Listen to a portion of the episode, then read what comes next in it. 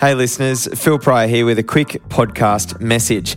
There's new NBA content up from the League Pass and Chill guys looking at how teams are shaping up after free agency and the players skipping the FIBA World Cup next month. The Fox Rugby podcast will have a new episode up on Tuesday following the Wallabies' outstanding Bledisloe Cup win in Perth. And of course, Matty Johns is back this week, sitting down one on one with Liverpool legend Craig Johnston. A unique and fascinating chat, which of course is also on screen on Fox League Wednesday night after 360. Now, time for the show you've clicked into, and a big thank you for your support. I've got it covered.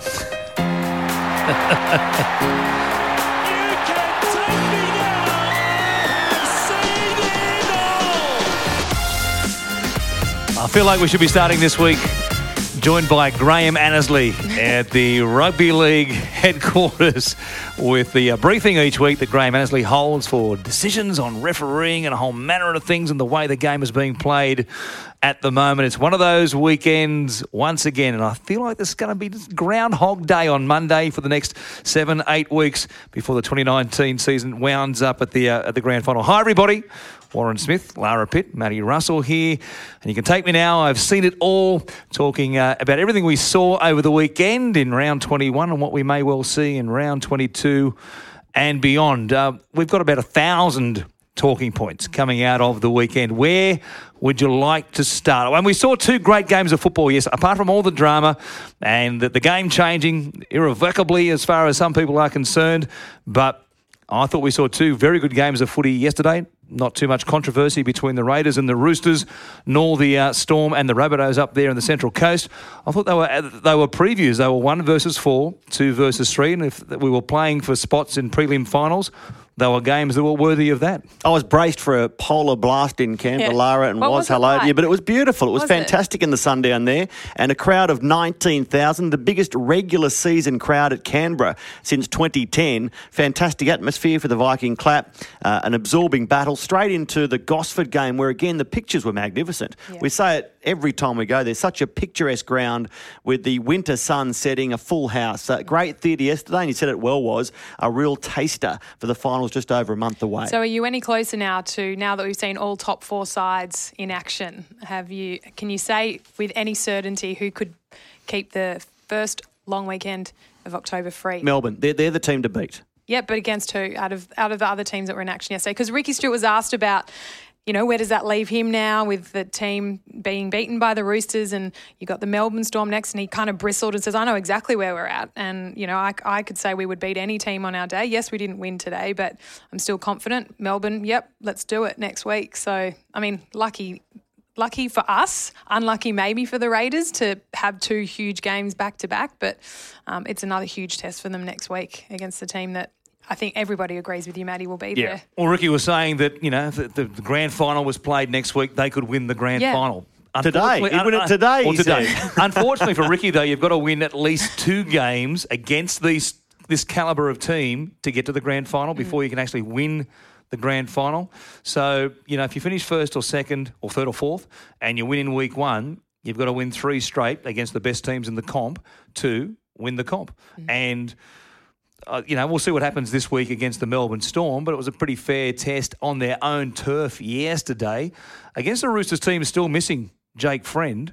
And when they get back to full strength, they're going to be better than they were yesterday the, the, the, while the Raiders were very good and it was a great game of footy, I loved it, and I thought it was yeah, the intensity was there. You could tell two teams fired up. They knew this meant a lot, and it will mean a bit going forward because if they meet again, say it's two versus three, and very likely to be two versus three again. Although Canberra have a tough run between now and the finals, starting with the Melbourne Storm this week. Um, they've got a fair test coming up, but they're a pretty good team. I, you know, I don't know if they can win the comp, but they've got a they've got a say in it. Mm, I like the talk between the two teams in your game, Matty, the Ra- Raiders Roosters in the lead up and, and then even afterwards when Robbo said, you know, we, it was they just play that kind of game that slows that that stop start game. You know, he had, he's had a fair bit to say about the way the Raiders play, and you know, if they wanted to get down and dirty, that's what we did. We got down and dirty mm. with them, and you know, it probably wasn't as the flamboyant game that the Roosters like to play. You know, being allowed to score a thousand points like they were against the Titans the week before, but you know, we'll get down and dirty with the Raiders. I love it. I, love, I just feel like these are the comments that will brew uh, before finals if they play each other again. Nobody cast it in these terms, but when I heard Trent Robinson last week talking yeah. about the Canberra Conservatives. It's like Wayne. Their conservative style, I thought, was it's the Canberra Conservatives versus the Sydney Progressives. and in this world where everybody is either left or right, and we, we're all on one side of the divide or other, I thought this is perfect. This is the free thinking, left leaning Sydney Progressives versus the, the hard edge leaning to the right Canberra Conservatives. Wasn't that like Wayne when he called the bunnies predictable? When was it the bunnies he called them predictable a couple of years ago or the cowboys or someone? Didn't have the bunnies didn't have a plan b. Yeah they were predictable mm. and that just set everyone off. That's horrible to say isn't it? But i love it. No one says stuff like that anymore before big games. Yeah there's a bit of friction between the coaches mm. yesterday and you mentioned no jake friend also no boyd cordner plus the roosters hadn't won in canberra for their last five visits. It was chilly out of their conditions and they were under the pump with canberra when uh, jarrod croker scored. They had the momentum. They were bullying the roosters a little bit and full credit to the Premiers to be able to hold their nerve to say, let's steady and then work our way back into the game. They actually led at half time.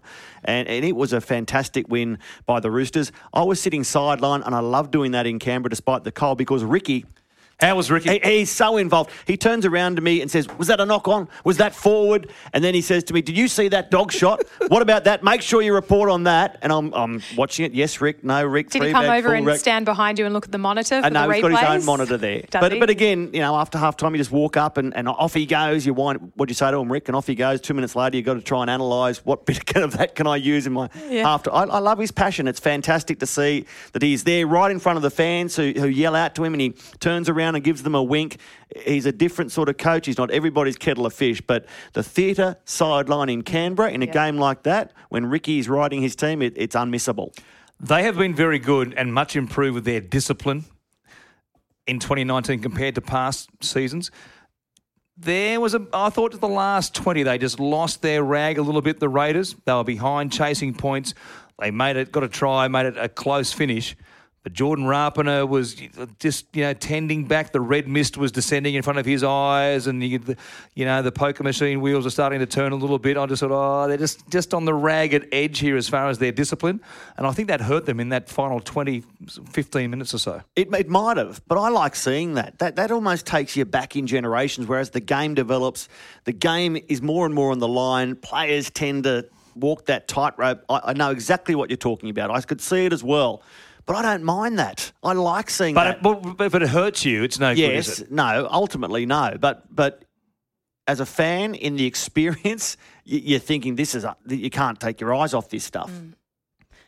And I think that those are things they can work on before finals. If you know you want to have that anger and that uh, that determination and and the take the bull by the horns kind of mentality, but you don't, like you say, want to concede a costly penalty or cause a cause your team to lose their cool altogether for mm. a set of six or leak a point, leak points. But um, also, Ricky said for them, you mentioned the players to come back for the Roosters. Still, they've got BJ Leilua, who mm. sounds, by all reports from Ricky, that he could be back as I asked this weekend. He could play this weekend. The only reason he didn't play yesterday was that the Raiders had been winning, and why do you throw Russ, Joseph Lowe yep. back in when? Hang on, it, has been working. It's it's.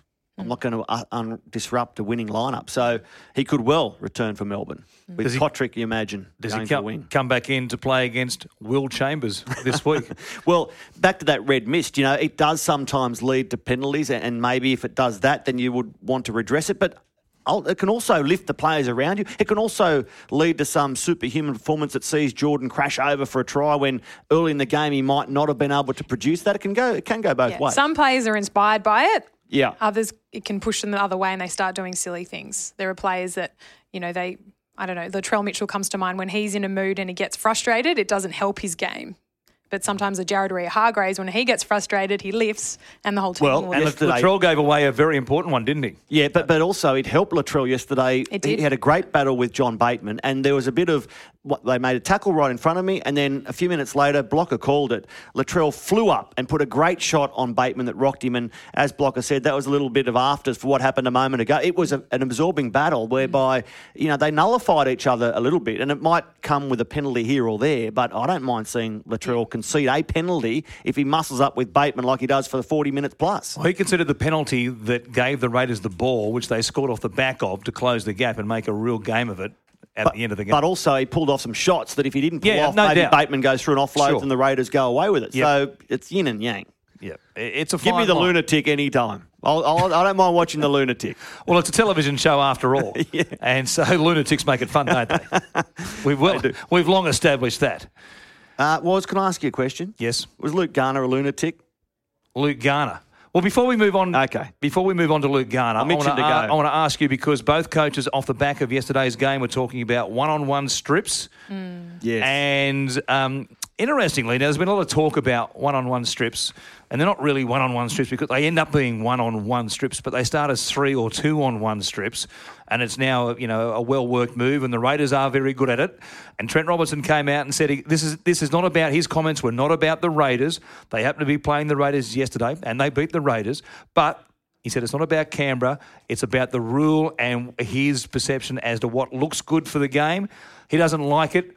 Ricky Stewart doesn't like it, and part of the reason they both don't like it is, as we've said here in the past, I think it makes it really tough for the referees on a you know a move where you've got a player cocooned in a tackle involving three players. Two of them just separate briefly, and the third one, whether it be Josh Hodgson, who's the best in the business, or somebody else, rips the ball out. It's a you know at times it's a real split second thing and the referee's got to make that call. And we've seen them. We had issues uh, with the Warriors and the Eels only a couple of weeks ago. They've got everybody talking about it. Interestingly, off the back of that, there was an NRL online poll in which they had 25,000 responses. 25,000. 59% were in favour of the current rule staying as it is, which I thought was a stunning number. Well, I'll speak from my regard without any consideration to the broader ramifications, i.e., maybe slowing down the ruck or making it tougher for the referees. I like it because it's another. Uh, 50-50 battle for the ball, more uh, contested possessions, and uh, when a game can swing in the blink of an eye by virtue of a Josh Hodgson strip, I like it. I was surprised when I heard Trent Robinson speak so passionately against it. Even more surprised when I learnt he had support from Ricky because, as a fan of the game watching, I like it. Now, if there's evidence presented to me that as a result of changing the rule as it has been or tinkered with, that we now have A, B, C, and D that are being affected, maybe I might reconsider my stance. But right here, right now, give me the chance for a one on one strip. So when the game is. Uh, 26 20, and the team leading has the ball with a minute to go. I know there's still a chance for the opposition to come up with a one on one strip and bring the game back to life, as we have seen this season. And if the refs get a call wrong and get hammered for it, as they did off the back of the Eels Warriors game, are you happy to live with that? I- I am. I know a lot of fans wouldn't be, but I hope we're mature enough to know. Well, it's such a tough verdict. They did their best. It was only a, a, a freeze frame or two in it. Such a That's nice the rub of the green.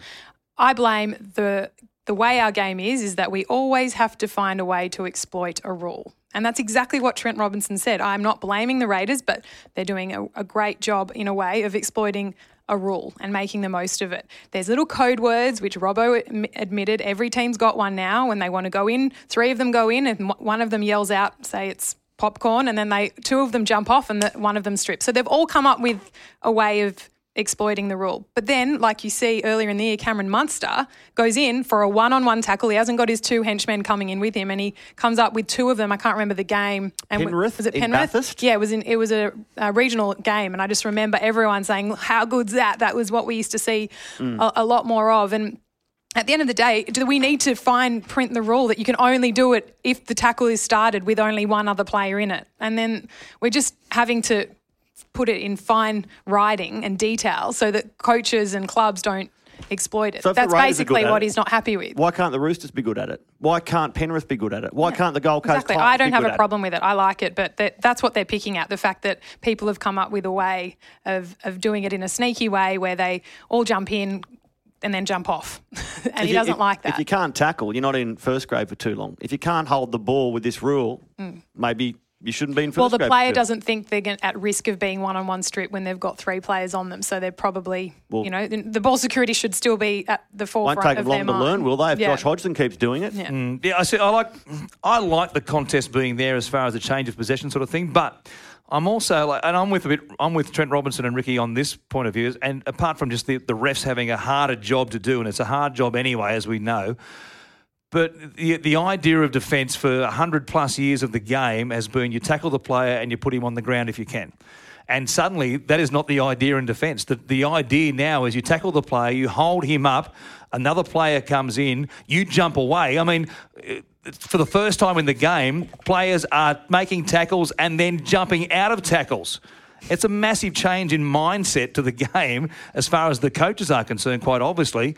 And you know, a minority of the fans, but I don't know if it's going to be wound. But we'll see what happens at the end of this season. Mm. I, if I was in charge, I'd say no. We're going back to the old rule. If there was more than one in the tackle to begin with, even if they drop off and you rip it out, bad luck. But it's one on one. But it doesn't go the other way. There's one in the tackle. Someone else comes in, and the first bloke there thinks, I'm one on one. I'll strip it. And the referee goes, Oh, did that bloke who came in second get there before or after the strip. Yeah, it, sure. it, it's the same way, just the other it way around. Way, it works both ways, absolutely. Like you, it's but it's a risk as well. Like you're doing it, it's a risky play to do because what if you know, what if the you defend, get the timing the wrong? Attacker, yeah, you get the timing wrong. So you, your coach shouldn't be saying 100% go for it every time. And it sh- it's just so happens that in some games we're seeing it multiple times. Okay, scenario. What if the defend or the attackers now think, okay, as soon as two defenders drop off, I'm going to hold the ball, get the leg drive going, go forward some more or pull through the tackle and take some more metres. Because why does it have to be always the defenders who are going to benefit by having two players off. drop off? Mm. Can't the attackers think, okay, here's my chance, it's one on one again, let's go? Be rewarded for ball security. Yeah, you know. if it's a pineapple. If you the don't answer, like being stripped of the ball, hold the ball. The answer is seriously a pineapple because I know we have had, as the rule was before we changed it at the beginning of last season, we had issues with it, and as you say, a player is in a one-on-one tackle, and a second player comes into the tackle, and the ball comes out as that player arrives, and we had dramas about whether that player, second player, was involved in the tackle, or would the ball come out before he got there to become involved in the tackle. I think it's just more from the aesthetics side of things that that look of players being involved in tackles and then purposely jumping out of it to make it a one on one. It's a, I'm not, I'm, that look doesn't sit well with me. Uh, I'm just thinking about it on the run again. If all of a sudden players know that uh, the the likelihood of a strip being legal is reduced, all of a sudden their want to hold on to the ball isn't the same level either. If it comes free, oh, there's two in the tackle, I'll get a penalty. Or, you know, they didn't quite execute that one on one strip. Anyway, we'll see what happens. But I like it. Yeah, I like I'm with the 60% was. What I also liked out of that game was James Tedesco and the pass he threw for Daniel Tupou to score that try. That There won't be a better pass this season. A ball down low around his knees and he pops it up and he, he doesn't, he can't see Tupou, but he knows he's coming from the inside on that sweep line out towards the, the sideline and the timing just has to be absolutely perfect. If he tosses it a little bit too high, Tupou runs underneath it. If he throws it too low, he doesn't catch it. It was just unbelievable the timing on that play. I thought that was one of the we won't see a better pass this season. I interviewed him after the game and said, "Was that just catch and pass and pray?" No, nah, we practiced that at training. I knew he'd be there or thereabouts. I knew it was a, a, a move that we'd worked on, which amazed me. I thought it was just a spur of the moment catch, pass, and pray, but he was insinuating that they had worked on that and it could happen again. You players say that all the time, right? Oh, you should see what he can do at training. Mm. Because in a game day situation, it's much harder. So you can pull off all sorts of fancy tricks. I wish that we could see more of it in, in game. But, you know, usually the opposition that you're coming up against shuts it down or the, you know, the real flair um, of James Tedesco, we, we get to see so much of it. But at training, they always say, "Oh, you could, you should see what he can oh, do." Oh yeah. There. Well, at training, nobody's trying to turn you into spam exactly. in a can, are they? so, 200 metres, two try assists. Again, if James Tedesco isn't on the field for the Roosters yesterday, they probably don't win. I probably don't. There's, yeah, I've got no question. Mm. He is the difference. He set up the first try for Victor His nickname Radley. should be the difference. Exactly. He set up the try for Daniel Tupou. They win it by uh, four points. And, and again, sitting sideline watching him. That left side for the Roosters, I went through it yesterday when Tedesco parks himself there with Mitchell, Tupou. They all have double figure tries. It's, it's an ominous and awesome attacking edge for the Roosters. Okay, now you are going to move on to the yes. Bulldogs and the Tigers, a game I called on Saturday night out there at ANZ Stadium. And the big talking points uh, coming out of that game, quite obviously, Robbie Farah. Uh, it could be a disaster for Robbie as far as the end of his career is concerned. A fractured tibia is the medical report. Uh, ordinarily, that would rule him out for at least a month or more given that he's going to retire at the end of round 25 if their season comes to an end at the end, end of the regular season. Does he make it on, on the field to take on the Sharks on three weeks' rest? He certainly won't be involved this week nor the week after, I wouldn't have thought. Um, it'd be a shame to see his career, having gone back to the Tigers, um, not be given the send off he probably deserves at, at Leichhardt Oval on a sunny Sunday afternoon, potentially. It would be a full house, a massive game. It's you know, Tigers, Sharks, that could well be for a spot in the top eight, and it'll be a great shame if Robbie isn't on deck for it. In the perfect world, the Tigers are going into that game with Robbie Farah in their lineup needing a win. Uh, or knowing a win will secure their first finals appearance since 2011. Yep. I fear now that A, Robbie won't be there, and B, the Tigers race would have been run before that. Let's hope not, because the scenario, the you know way it was building was fantastic. Sense, yep sensational. What about the other, apart from the Bulldogs' form, who've now won four of their past six, and despite all the talk earlier in the season about Dean Pay was going to get the sack, and uh, right here on You Can Take Me Now, I have seen it all. We launched the campaign, re signed Dino, and they did re sign Dino, and here they are. They're playing some pretty good footy, quite obviously. Um, they're not going to be anywhere near the finals this year, although they, they told you last week, I can't think who it was, one of the players came out and said, well, if we win five in a row, you know, might have been dealing with Watene-Zelezniak. He said, if we win five in a row, you just never know. Well, they uh, and our stats boys here at the, at the lab, they went through the scenario to come up with a scenario that could get the Bulldogs into the final. And it was just, you know, the, the results were off the charts because there are so many teams the Panthers, the Broncos, go. the Sharks, and the Tigers, and the Warriors, and everybody else involved. They all had to fall in a heap and, and win the bare minimum of games. But you know, if the Bulldogs make the finals, well, you can take me now. But um, having having said that, they can look at times in the first half. You think they could play four games and not score a try, and then they get it going, and you go, "Wow, this this is a pretty good footy team." Mm. Jack Jack Cogger is playing very well. He looks like he's, you know, he's only he's played still less than 40 games of the NR, in the NRL. He's a player who looks like he's really developing into a key playmaker for an NRL team. And if the Bulldogs can hang on to him, which I can't imagine why they wouldn't, then um, he's he's around and somebody who can be influential at this level. Lachlan Lewis, Kieran Foran, Jack Cogger. I'd have Jack Cogger number one in terms of um, the future in the halves for Canterbury. And just back to Dean Pay, I said it last week. You know, coaches part of their uh, job task is to drive culture at the club, and from where I sit, the way the Dogs are fighting with an underclass roster, ten out of ten for Dean Pay in terms of culture. They've won games they shouldn't have. What about the other talking point coming out of this game was the the late hits Luke Garner and Chris Smith both sin binned. Um, right here, if we were live on TV at the moment, uh, we'd be rolling some vision, quite obviously, of the tackles because Matty Russell has his laptop out looking at the tackles as I speak. And give me your thoughts on the sin binning first off of mm. Luke Garner, Matty, or oh, I don't think he should have been sin bin. Was uh, it is fractionally late. And I took the same stance with a different tackle in the past. I feel sorry that Lachlan Lewis copped that whiplash type tackle, but it's part of rugby league. It's if if Lachlan doesn't pass the ball and dummies and runs through, Luke Garner looks like a fool. Yeah, everybody like always says that. that. That's the first thing everybody says. He does. What if he dummies and goes through the gap? But when do they do that in these situations? Have you ever seen somebody well, they, like that dummy? And get crunched like that when when the player is coming. He, the, he's coming out of the line because he knows he's not going to dummy and go. But if rugby league has reached a point where that tackle is illegal, then how do you defend a number seven running to the line? You st- you maintain your place in the line, and and you don't come out of the line putting pressure on him in that fashion. So, Matty, you don't even think it's worth a penalty? Um, well, I, I, no, no, I don't. I, I have. I'm, I'm, looking at it here, and the ball has only just got just gone when Luke Garner makes. I reckon it's four metres from a, him. Less than a less than a second, less than half a second. Slow motion makes it hard, mm.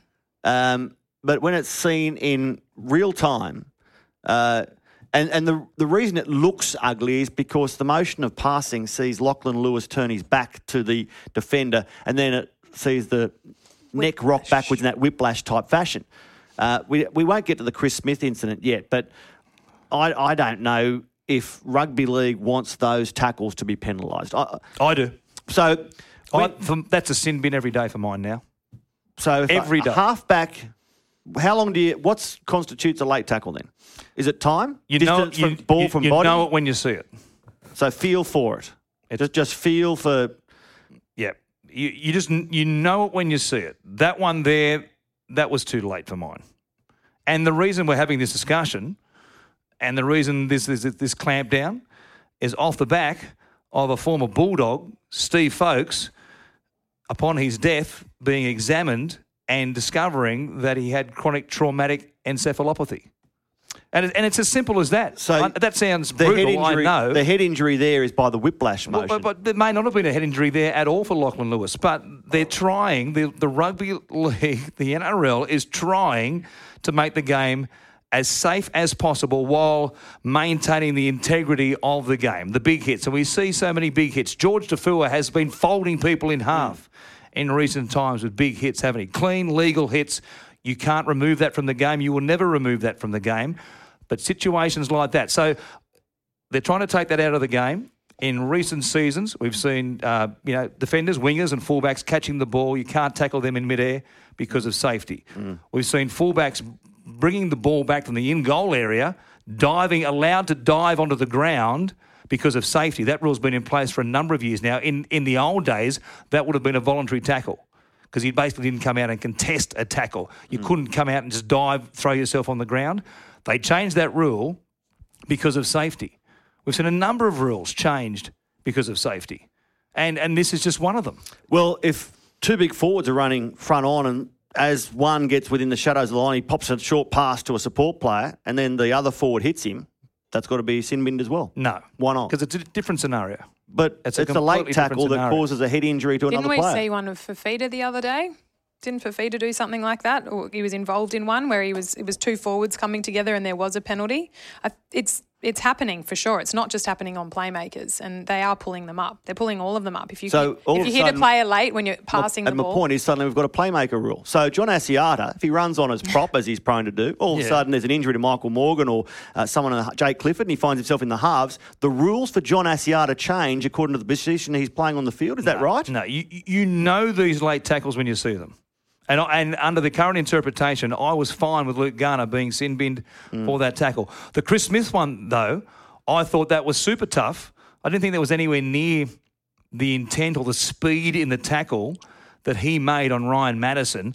That was more just a, a, bump as he delivers the ball. Now, the ball, well, I think, was far closer to Ryan Matterson's hands compared to the one with Lachlan Lewis. I, the, there's a photo doing the rounds at the moment on social media and various spots where it looks like the ball has barely left Lachlan Lewis's hands. Yeah, it's a trick. It's an illusion. It's a photographic illusion because it's in, the ball is in line with him. The ball is four or five metres from Lachlan Lewis when he gets collected by Luke Garner. I don't think it's four or five metres. Well, it's it's four metres. I, I reckon it, it's both these incidents. The contact is made less than half a second after the ball's gone. So even if okay, so let's say that's now the standard. The the um, both of them Garner, yeah, Garner Chris and Smith. Smith. If you can't okay. do that anymore, what does that mean? It means that coaches should be telling their sixes and sevens to go to the line and and dummy and, and basically go through the line because they're going to be scared to tackle you. But, and then every now and then mix it up and pass the ball. They, they, they, they become even greater attacking weapons. They won't go through the line because you won't be able to come out of the line in the fashion that Garner and Smith to a lesser degree did. You will maintain your position in the line with the men on your inside and the men on your outside in a straight line with you, and you will hold your position in the line until that playmaker either comes to you or mm-hmm. passes the ball. You fought because there's nothing, there's no gap.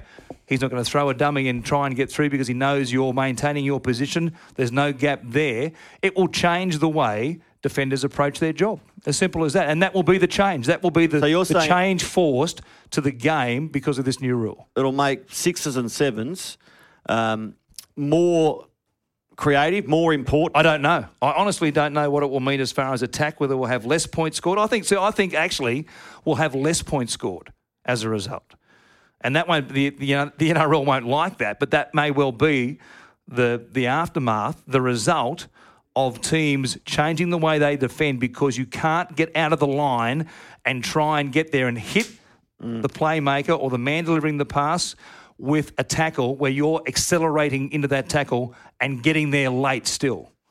That that will disappear from the game. Otherwise, you're going to have players sin binned left, right, and centre, and it will change.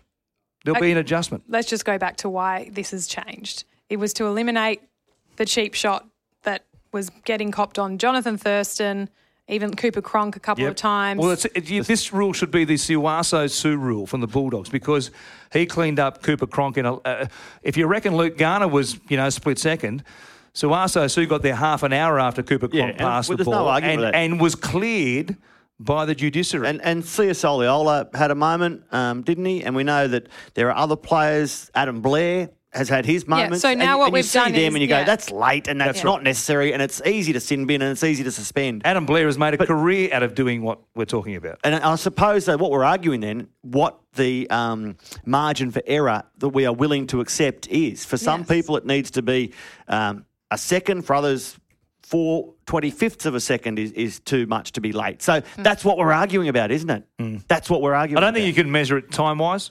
I think, mm. as, as I said, Feel. you know it when you see it. Yeah, and that, that's what the coaches seem to be a bit, or and even commentators who sit on our panels are, are frustrated with, is because it's that constant. There's no feel for the game from the refs because they're just going, oh, that was a sort of a that would look like a late hit, or there was whiplash. Let's send him to the sin bin. Yeah. But- we've been but- told to clamp down Yeah, sorry. and- Yeah, true. They've been told to clamp down on it, but how bad was it? And and yeah, maybe he, you know, there was the whiplash effect, but was it really late? When we look at it, I look at it a mm. thousand times on your computer, Matty. I don't think for me watching it that it looked late. Do you think the game is out of sync between what the fans watch and want to see, what the game's governing body wants the game to be, what the referees are being told to do, what the match review committee is handing down when it looks at all these incidents, what the judiciary is doing? Buzz Rothfield wrote an article on the weekend about um, Sam Burgess being suspended $1,900 or a fine of $1,900. Uh, Michael Gordon, good guy of the game, copying 2000 bucks for leaving the field too slow. Eh, That's a that's um, an extreme incident that highlights the disjointedness of the game throughout the different levels of power that control the way the game is run. It's a game evolving faster than fans can keep up with. So, at the should moment. the league this week scrap these plans of regarding trade windows and, and expansion and different sorts of item agendas and go, let's have an emergency meeting on state of the game. Let's bring all the different views together so that for the last month and for the finals and for years going forward, we know exactly where we are. No, because that, that's a meeting that's honestly that's a three day symposium. Mm. You need to get everybody together and say what does the game need to look like. I can I can tell you what the answer is. If Todd Greenberg was sitting here right now with a set of headphones on, he would say, "We make no apologies. That a duty of care of the players is our absolute priority, and if the game changes as a result, that is just stiff cookies." Because they will say that duty of care is the absolute utmost priority in the game, and ahead of the salary cap, ahead of everything in the game. They'll say they will tell you, and it's uh, those three words again: chronic traumatic encephalopathy. That has changed everything as far as administrations of all sports is concerned. And the AFL has been going through the, exactly the same thing. Fans have been in uproar at the changing of their game as far as contested balls on the ground, what you can do, what you can't do. In a, in a ball on the ground, can you slide in? Can you do you have to stay on your feet? All these manner of things in the AFL. It's changed the face of the NFL. It's now changing the face of the National Rugby League. Uh, This is sport in the era when we know that concussions and repeated concussions have a, an effect on the brain and they can affect you either in later life or not so later life. Oh, I agree with all that. And, and the Steve Folkes thing rocked that that admission that discovery rocked rugby league.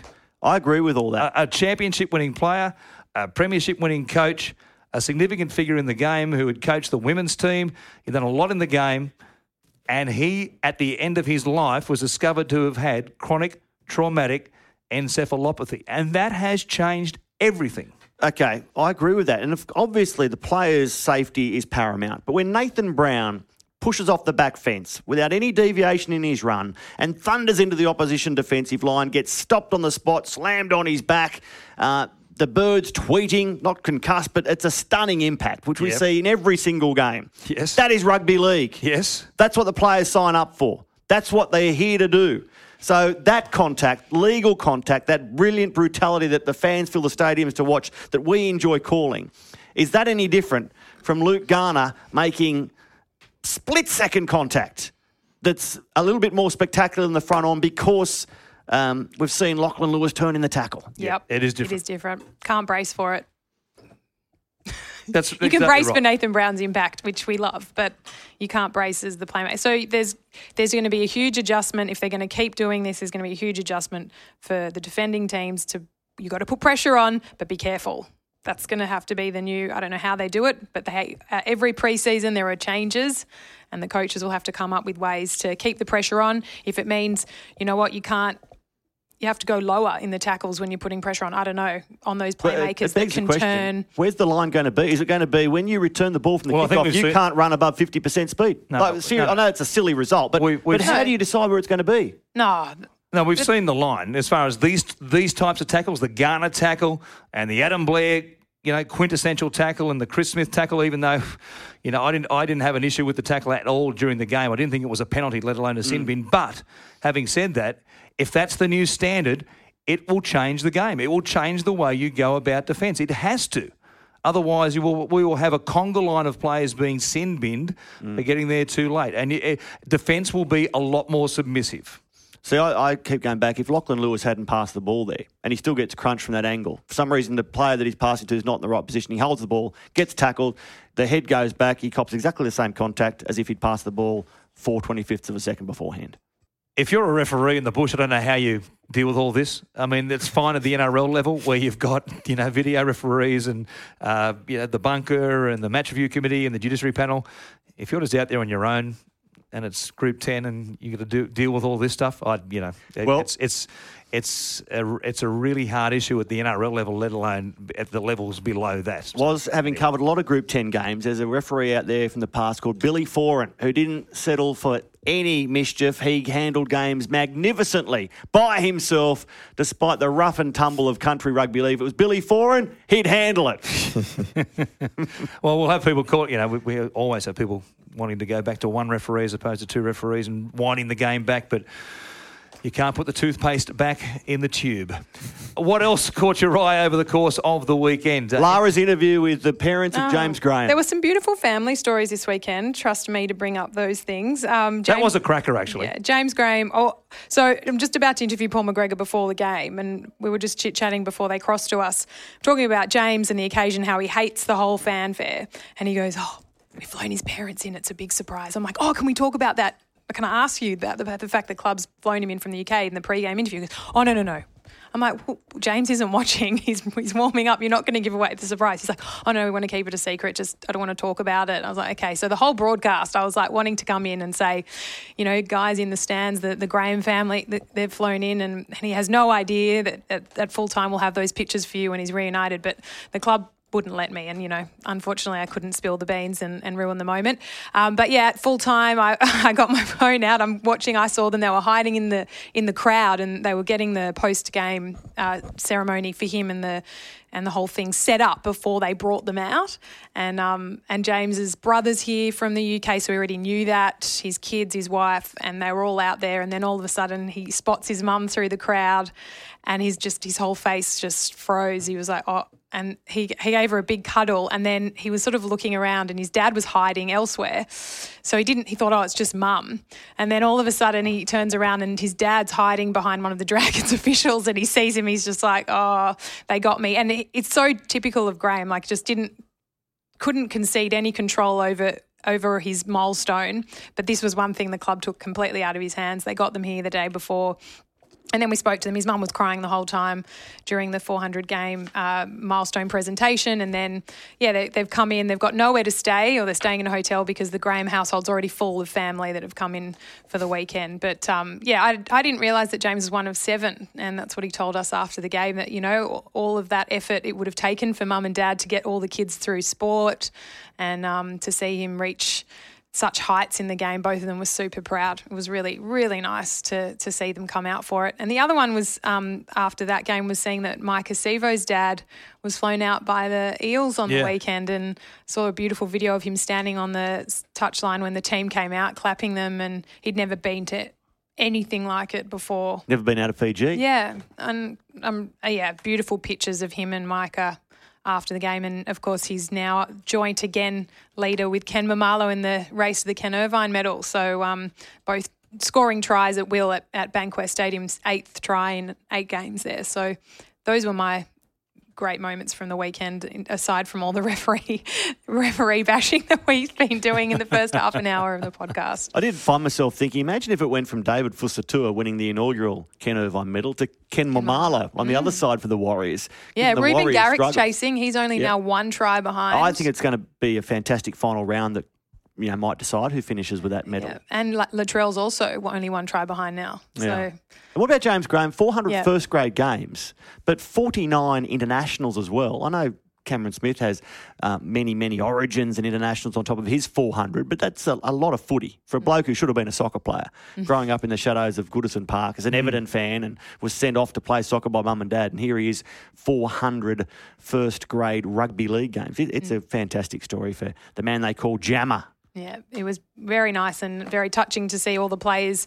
call out his name and Ed Sheeran and all those names he comes up with, they nicknames they come up for him. He so he looks so much like Ed Sheeran. He does. Can he play guitar? I don't think so. He's got to learn. He's got to learn and just do some busking. He could just pretend. He, could he do could it. in Martin Place. He could do some miming on the Matty Show on Sunday night. The boys would love that. Uh, Dale Finucane style. Yeah, exactly. Yeah. But yeah, with less talent. Yeah. Wow, Dale. Yeah, Dale Finucane was impressive, he wasn't was he? Amazing. What stood out to you was uh, Cameron Munster, when he's at the top of his game, as he was against the South Sydney Rabbitohs yesterday up there in Gosford, um, the try he scored, uh, uh, you know, late in the game, coming back against the grain stepping players, uh, was as close to Jarryd Hayne doing what he did in a famous try against the Dragons at Kogarah in the last round of the regular season back in 2009 when he was as dominant as anybody has ever been for a period in the NRL on his way to a Dally M medal. That was a that was a Jarryd Hayne style moment. The way he stepped back through the traffic, he looked like a, a bloke who was running late for his train, and the train everyone's got off the train and they're, they're walking down the platform, and he's like ducking and diving and trying to work his way through the throng to you know dive through the doors before the, the train disappears from the platform. Uh, that was a fantastic moment, and and he, along with James Tedesco and a few others, um, have the fate of their team's hopes for a premiership in their hands. If if he can, continues to play like that, then Melbourne they are the minor premiers elect, and uh, they will be my, uh, premiership favourites, even with the Roosters being defending premiers. If he plays like that, mm, you know they win the comp. He he is tall, he's big, like he's surprisingly big for you know, mm. for five eighth. I mean, the game has changed incredible. If you go back to the guys who used to play five eighths in the old days and look at Cameron Munster and others now, you go, my God, he, he would have been an old school front rower. But he's just he's one of those players who he's a bit like Latrell Mitchell, so strong he just bursts through tackles, beat beat players. They don't know where he's gone. Um, he's a premiership winner silly pub topic question that last week my favourite question was who's the best buy? Is it Bateman or is it Charnze Nicoll Klokstad? Mm. If you were building a team from scratch was and you've got to pick your player, oh. who's your first pick? Is it Munster as your five eighth or is it Tedesco as your fullback? You only get one, then the rest of the room has to have a pick. What, what way would you go? No, it's Cameron Smith as my hooker. that's undoubted. That's, un- there no, that's not even okay. a question. Yeah, that's Cameron very, that's Smith is the first pick every very, time. Very good you have to choose two people from the same team. It's too hard. Yeah. Yeah, they're both wonderful players, aren't they? They're just watching them both yesterday. Fantastic. And we'll see them head to head in all likelihood mm. in the finals. Okay, there's a bouquet for Cameron Munster. What about a brickbat? How do you solve a problem like Josh McGuire? what what happens beyond? Uh, so he's been charged now for with contrary conduct. I said on Twitter over the weekend. I was surprised at the charge because, it, again, like the other charges, I guess you couldn't see any, you know, digging into the eyes. And I, I sort of, I guess, absent-mindedly assumed that he'd been charged. They were thinking an eye gouge, given the severity of the penalty. But they've whacked up the grading, not so much for the incident, but just for the fact that he's done it before, which is a bit of a, you know, it's almost double jeopardy because when you have the loading as far as the, the, the prior offences, that's where the you know the, the factor of multiplying the initial charge comes in. But they've also just given him an extra grading because they feel like he needs to learn a lesson, which is a bit, like I say, a bit almost like double jeopardy. And I don't have a problem with it because the guy obviously has an issue. He has a major issue, and the Cowboys suddenly have a major issue because if he can't get through a game without putting his hand on somebody's face, whether he's eye gouging or putting his fingers anywhere near the eyes or not, he has to sit down and say, How do I approach my rugby league now? Having done this quite obviously for a long, long time, if they're now prepared to charge me and whack me with that level of charge that I'm going to miss three weeks now, how do I approach my rugby league going forward? And are the Cowboys in some way responsible for not stepping in front of this and getting in front of the curve on his issues with putting hands in faces long before this? And they've been happy to say, Paul Green has come out and said, we're happy for him to play the way he plays. He's an aggressive player. He brings an aggression to the table. We like that. We're, we're not going to make any changes. Well, they quite obviously right now have to make changes to his game. Otherwise, like Craig Smith, who was rubbed out of the game by the NRL for you know lifting his knee the way he ran with the ball.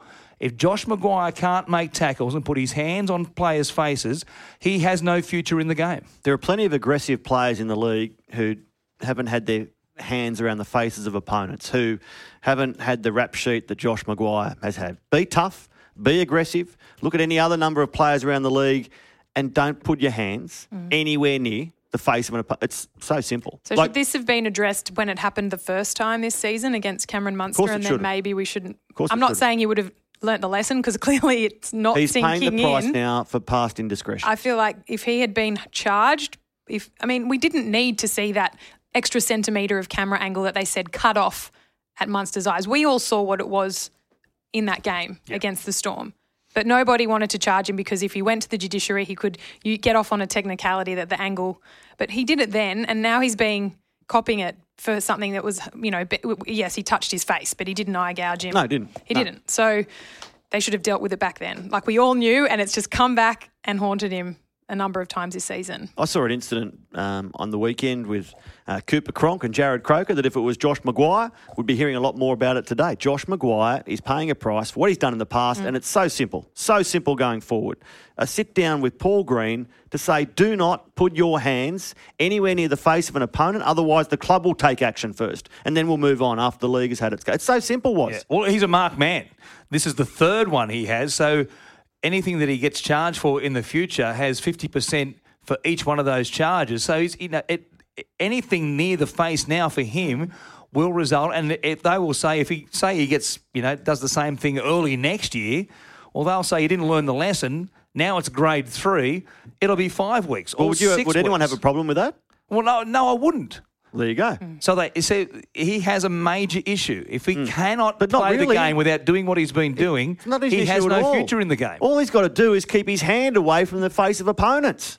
Like that's so simple. Mm. But leading up to that, I was watching that game. He's so important to them. He's so aggressive. He he, he can. He's a good player. He can play mm. that that ma- that sort of villain role, and and that's fine. But just it just has to learn where the line, where the mark is that you can't mm. overstep it. And he was playing against his former club, and every time he was in a tackle, I could feel that there was more in it for him. You know mm. that he wanted to get over them, and and there, there's that great storyline there. But then then literally when he went and did that, I, I didn't see it during the game. It was only when no. I watched half time and the panel brought it up. I was like, oh, you're kidding.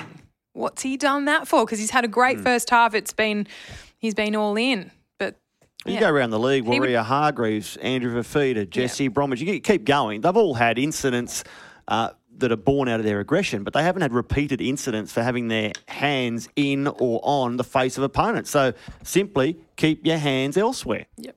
And if that's the new standard as far as the NRL is concerned, with the, with the old-fashioned facial, uh, we don't see anywhere near the number of them as we used to. But uh, there'll be more players charged forward, and they won't get the weeks that um, Josh McGuire has with his prior, his prior, record and the fact that they've loaded him up because they're trying to teach him a lesson. Yeah, I don't, we I will see more players yeah, charged with it. If that was someone else just putting their hand on someone's face, they, nothing would have happened. Grade one and probably a fine. Yeah. And if we're talking about look of the game going forward in terms of player safety, then you don't want elbows, hands, fingers over the face. The old facial no. has gone. Mm. So it's pretty simple. It's a five minute chat pre season. Club saying anyone in my team who is guilty of a facial will pay some sort of penalty from the club. Mm-hmm. And then we'll let the NRL get at you. I would have thought. From a brickbat for Josh McGuire and maybe the Cowboys handling of his situation to another bouquet. This one for Nathan Cleary, who played against the Sharks on Friday night as he looked like a player who might well be the New South Wales halfback for the next decade.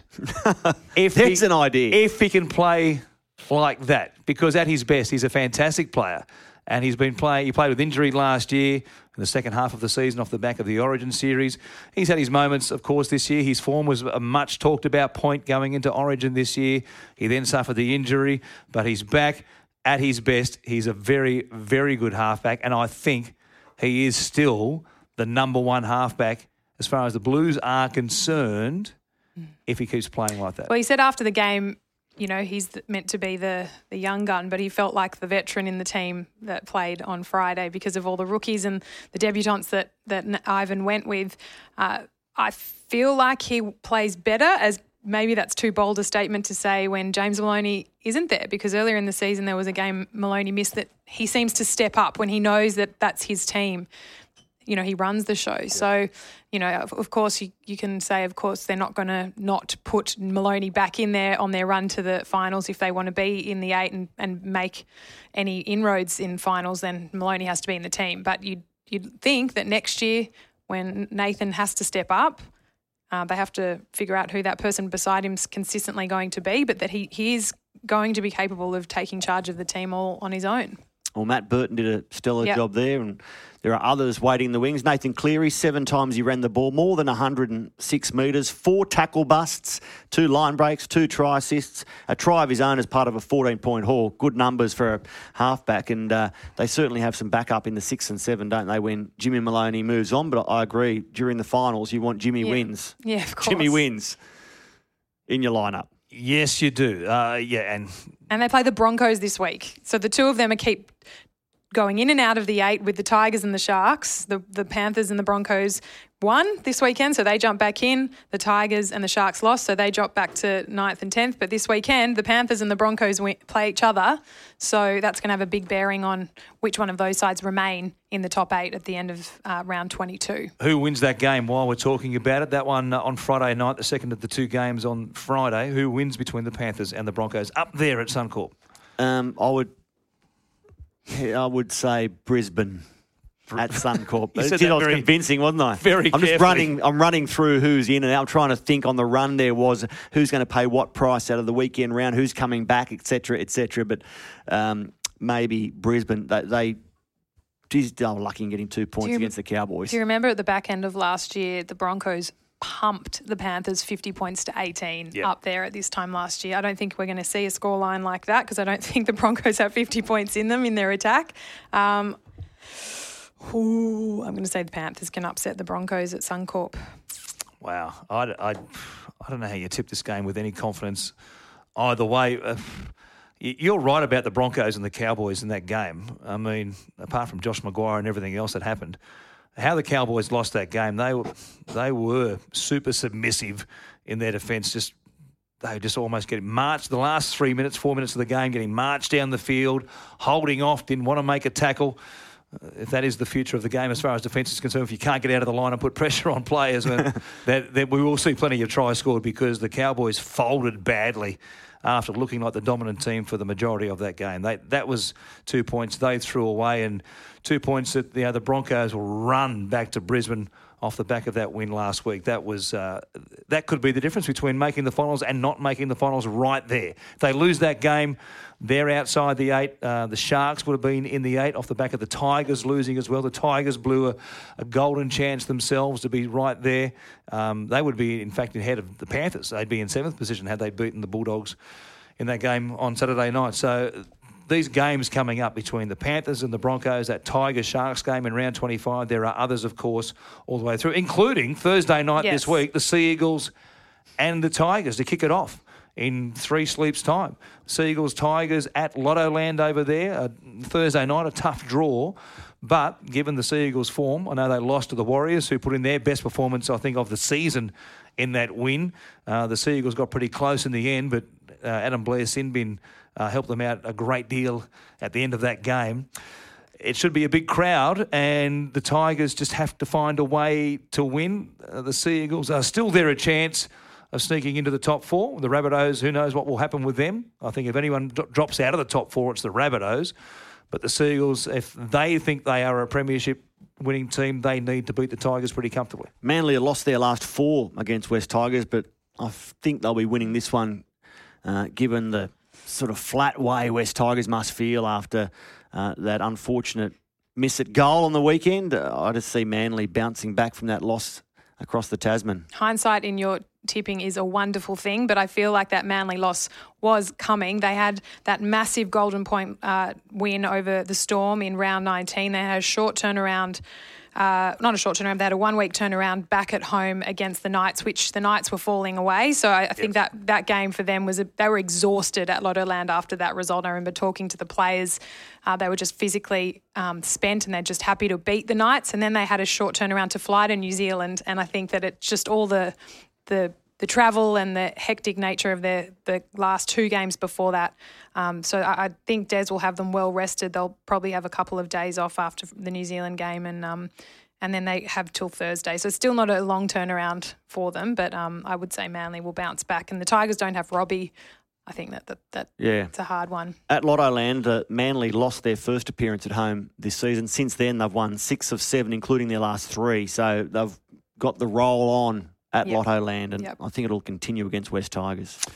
Tigers will look back at their season and I'll think about the missed goal by Paul Momirovski, which oh. was, you know, I felt you had to feel for him. The Bulldogs certainly felt for him after full time when the siren went. They all went up and consoled him.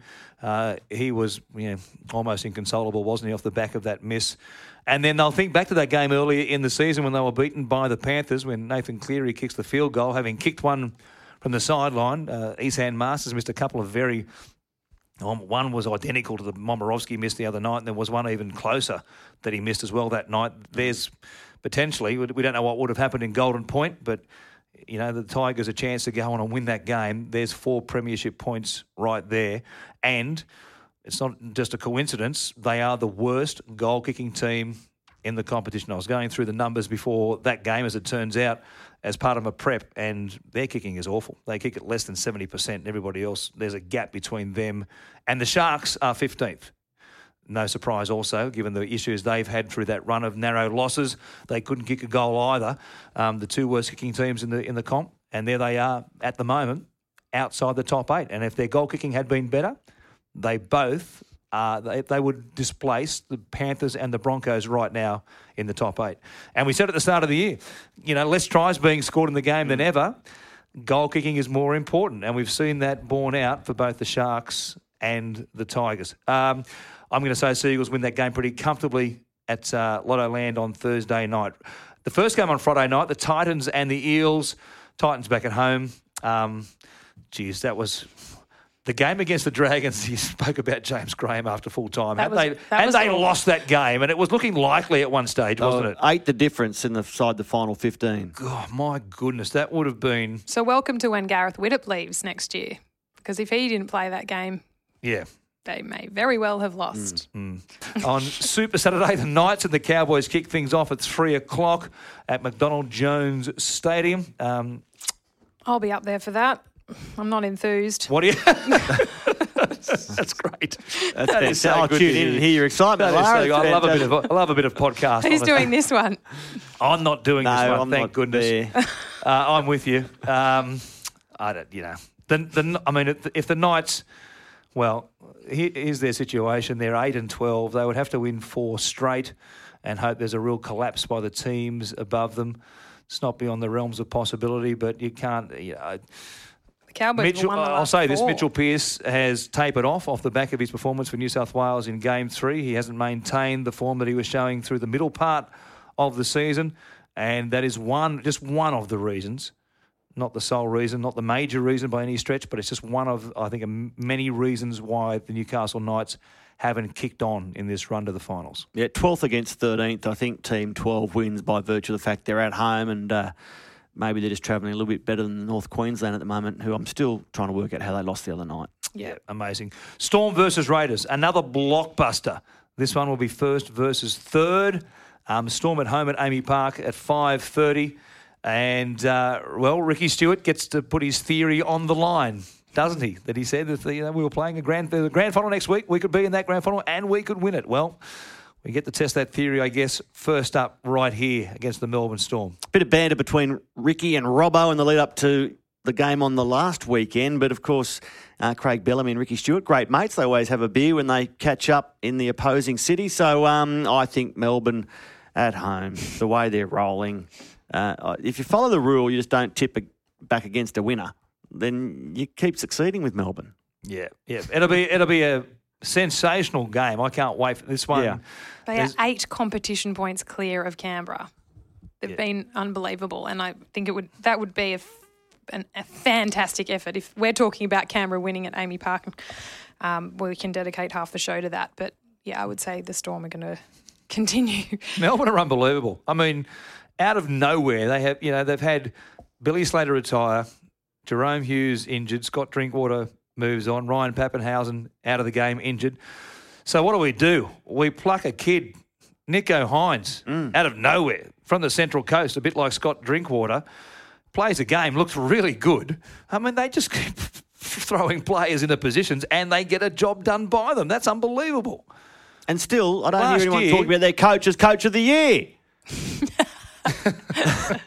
Still, they're 10 points clear of Manly. Okay, after round 24, we decided we would make okay, the call. After okay. Des yeah. and well, Craig need, meet again, we yeah. would decide yeah. officially. Yeah, I'll move wins. on. I'll move on. We, Sorry, we need two Coach of the Year awards. We need, we need the Coach of the Year and then we need the most improved. That's exactly yeah, right. Yeah. Who's the most improved? Yes, coach most of the improved. Year. I didn't mean to do that. Craig Bellamy is the coach of the year. I should. I'll, I'll, get over it. It's a new Dally M. No, that's what we should most do. Most improved. Most improved coach. We'll Can you imagine Desi's acceptance speech? You're the most uh, improved. We'll, we'll, have participation ribbons for everybody else. he won't be coming. He'd be like, stuff you. Well, it's not hard to improve on what he did last year. Yeah. Storm, Storm win. We'll, we'll, skip over that. Storm Wind. Yes. That one. Yes. Yes. yes. Okay. A, All in agreement once missed. again. Say aye. Uh, Rabbitohs and Bulldogs. Seven thirty. Um, this game, uh, you know, it's interesting. A, a month it? ago was like, oh, you know, okay. Um, now it's like, wow, this is game on, game on. The Rabbitohs need to find something, and the Bulldogs, they, if anyone's found something, I mean, four of six. Who out of the who in the comp has won four of six in recent times? Melbourne have, the Roosters have, the Raiders have, Manly have, I guess Parra have. No, nobody else has though. Yeah. So honestly, if eh, if we went and through the last like the last six weeks, the Bulldogs are probably fifth on the ladder in the last six weeks alone. So it this is a fascinating contest, and I'm calling this one. I can't wait to see what happens, and there'll be great interest to see how Adam Reynolds yep. backs up, whether he can get on the park or not. Because if he can't get on the park, yeah the Rabbitohs are a vastly different team. You know, when you uh, need to make catch up in your tipping comp late in the season, you're thinking, now, what way is that person going to go? I need to go the other way to try and catch up. You're tipping the Bulldogs, I'm tipping you? the Bulldogs in yeah. this one. You are tipping the Bulldogs. I am tipping the Rabbitohs. I was bottom of the whole thing at Fox um, about three or four weeks ago. Somehow I'm off the bottom, so I've gone back to conservative tipping because I just don't want to finish last. I'm just going to tip the Motivation comes the in many forms. Yeah. The Conservatives are backing the Bunnies. Yeah. Uh, the Desperates are backing the Dogs. The Progressives? There you go, the Progressives. Backing the Bulldogs. Um, look, I'll, look, I'll say the Rabbitohs because they have a lot more to play for. Mm. But if it's you know, 14 12. It hasn't been pretty. I think it'll be that sort of scoreline unless unless the Rabbitohs attack that left edge um, gets going as it did yesterday against the Melbourne Storm. They did score some very good tries. Mm. Their attack was more in sync than it has been in recent times. but again, true. if Reynolds isn't there, then that changes things. Uh, Cody Walker uh, was back to the Cody Walker he was at the beginning of the season. That's a great sign for Wayne Bennett and the Bunnies. Um, but that will be a, a, terrific contest. It's a home game, in effect, for both teams. Let's hope there's a good crowd out there. Uh, it's not freezing cold as it was and windy on Saturday night. There's a very meagre crowd for the, the Dogs and the Tigers. That should get, you know, in reality, that should get 30,000 people. But that, won't, that won't be the crowd, but in the Smith world, um, that would get 30,000 people. Sunday, Roosters and Warriors. I'm also uh, on deck for this one out there at the SCG. I will see you there. This um, one I am a bit more enthused by. Yeah, well, the Warriors um, had to bounce back. They had to find something for that game against the Seagulls after being given the rounds of the kitchen by their coach. Um, they were in danger of being decapitated by flying towels in the dressing room if they not had not fired up against the Seagulls. And boy, they were good. They were really good. The intensity in their defence, in particular, and Manly had some stupid amount of tackles inside the twenty before they finally scored when the, the Warriors were down to twelve men. But um, can they beat the Roosters on the road? You would say not. And as good as they were last week, the Warriors, they're likely to come out this week and, you know, mail it in and get 40 put on them. I said to the uh, Roosters gear steward Roscoe uh, yesterday, see you at the SCG, and he said, what Warriors are going to turn up? And I misheard him, and I said, what? And he goes, what Warriors are going to turn up? I said, the New Zealand ones. He goes, no, the good or bad ones. the Jekyll and the Hyde Warriors. Yeah, I said, that's the million dollar question. I don't know. So they've it's Roosters a, every day for me. They've never played at the SCG, these two teams, and they've got a better, they've got a positive record over the Roosters 22 wins for 17 losses, the Warriors, but that doesn't mean anything. I'm tipping the Roosters. Yeah, yeah, yeah. the Roosters, uh, let's hope it's uh, nice and sunny and on a firm surface. Uh, plenty of good footy played and uh, we'll see they can. I mean, Roger Tuivasa-Sheck up against his old club is reason alone to go along and see that game. Hey, was before you get to the final game of the round, Sharks Dragons, can we retell a story that Lara discovered on the weekend at Kogarah about the way the Dragons used to train during retro round era, 1970s, where you had training th- Tuesdays and Thursdays at Kogarah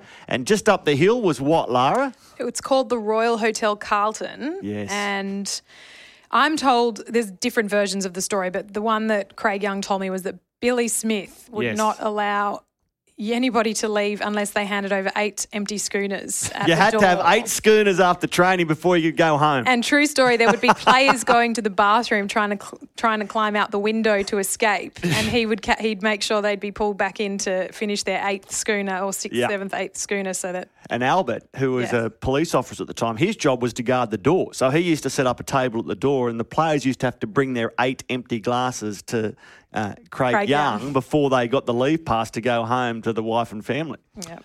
Uh, I can believe it because Billy, if last week was retro round, Billy was as retro as it gets. And he sits I've... at the same spot at every Kogarah game. When you go up the stairs on the right, in the corner, there's a corporate room, and he sits in the corner near the glass with his um, family, and he watches every game, and his marbles are still there, and you can talk to him about everything and anything, and it's a joy. These guys, and that's what this weekend's all about, talking about mm. with those guys and telling the old stories. And um, yeah, Billy, he worked hard, he played hard. And he played hard. He played have, hard. Does he have eight schooners a game? I think so. He's there now before kickoff. I'd say he'd have them before before the game starts. I've seen Billy uh, having a couple of washdowns at the Caringbah Inn on several occasions when I used to spend a bit of time in the Shire uh, at one stage in a former life. And uh, Billy's always enjoyed himself. Yes. Good. He's always enjoyed himself, let's put it that way. Yeah. Uh, Sharks and Dragons. Speaking of the Shire and the Dragons, they meet. Local derby, huge game yeah. for the Sharks. And you know what? Watching the Raiders and the Roosters turn on a bit of spite and venom and a bit of feeling with the finals twist thrown in, I reckon this one's going to be the same. The, the